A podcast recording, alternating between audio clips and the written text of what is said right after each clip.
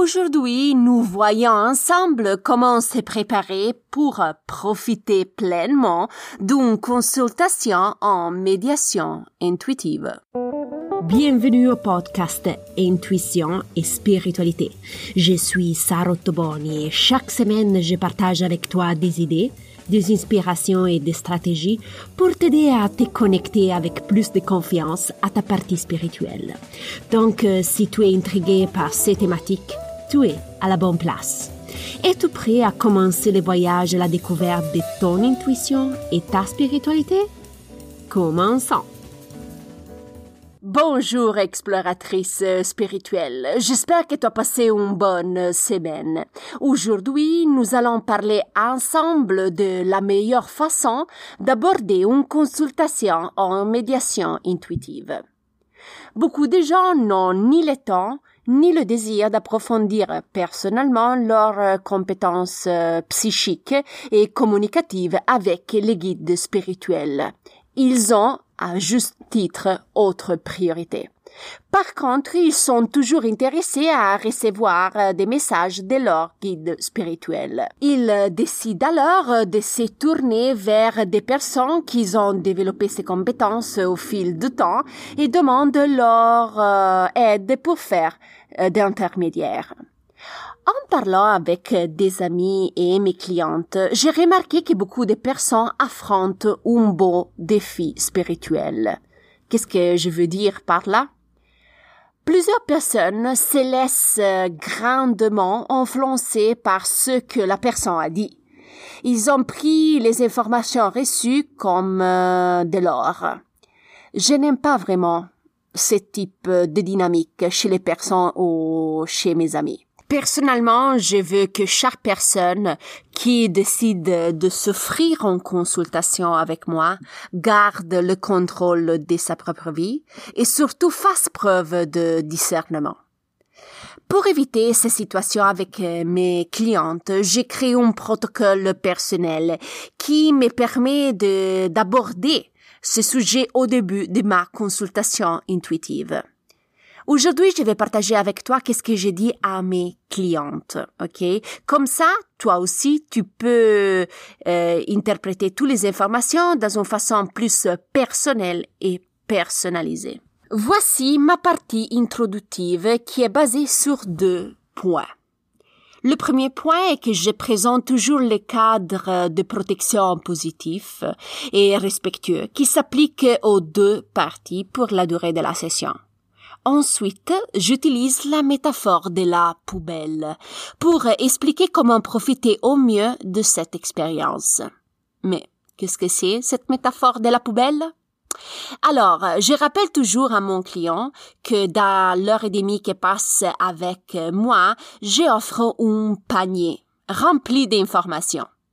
Mais le client a toujours trois options devant lui. Le premier, prend tout le panier avec toutes les informations. Il peut aussi prendre quelques informations du panier ou a aussi la liberté de jeter tout le panier dans la poubelle. En plus, je demande toujours à la personne devant moi de, euh, vérifier les informations qu'elle reçoit. Comment? En faisant attention s'ils ont du sens euh, pour elle ou pas. Par exemple, si tu fais une consultation, porte attention si tu as des réactions physiques, par exemple des frissons, des larmes, et porte aussi attention à l'intuition et à l'instinct. Les réactions physiques sont toujours un beau signal pour interpréter la situation et les informations reçues. Sais-tu pourquoi j'ai fait cette introduction? Pour trois raisons. La première est pour rappeler toujours que tu es en contrôle de ta vie et de ton avenir. Pour souligner que le futur décrit dans la session est un futur possible. Si tu décides de déménager à Bali, par exemple, demain.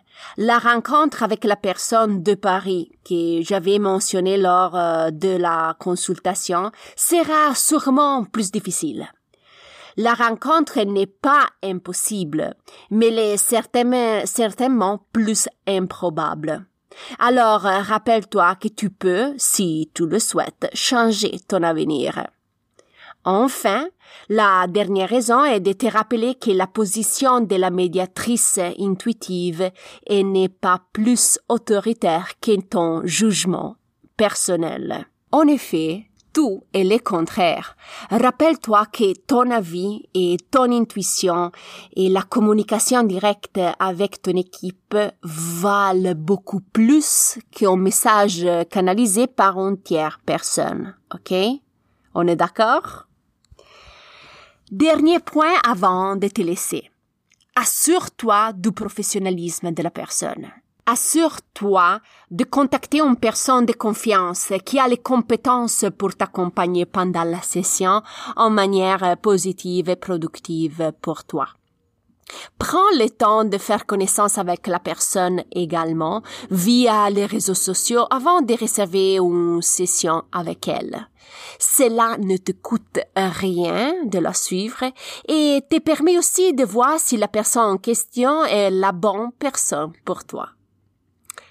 Si on récapitule ensemble l'épisode, assure-toi de te tourner vers des professionnels capables de t'accompagner dans ta science spirituelle. N'oublie pas que tu es toujours le maître de ta vie et tu as la liberté d'accepter ou pas les conseils donnés. L'information donnée n'est pas hors que cool. OK? Nous voilà à la fin de l'épisode. Tiens-moi au courant si tu as des questions, des doutes. Euh, et tu sais que tu peux me rejoindre euh, par email ou par Instagram. Euh, tu trouves toutes mes informations dans la didascalie de l'épisode. Si tu veux réserver une consultation spirituelle avec moi, n'hésite pas à visiter mon site internet. Tu trouveras toutes les informations sur mes consultations en personne et en virtuel. Si tu veux être informé de ma prochaine publication de l'épisode, n'oublie pas de t'abonner gratuitement au podcast. Euh, il me reste que te remercier de ton attention. Tu sais que j'apprécie énormément. Et on se reparle la semaine prochaine. Bye bye.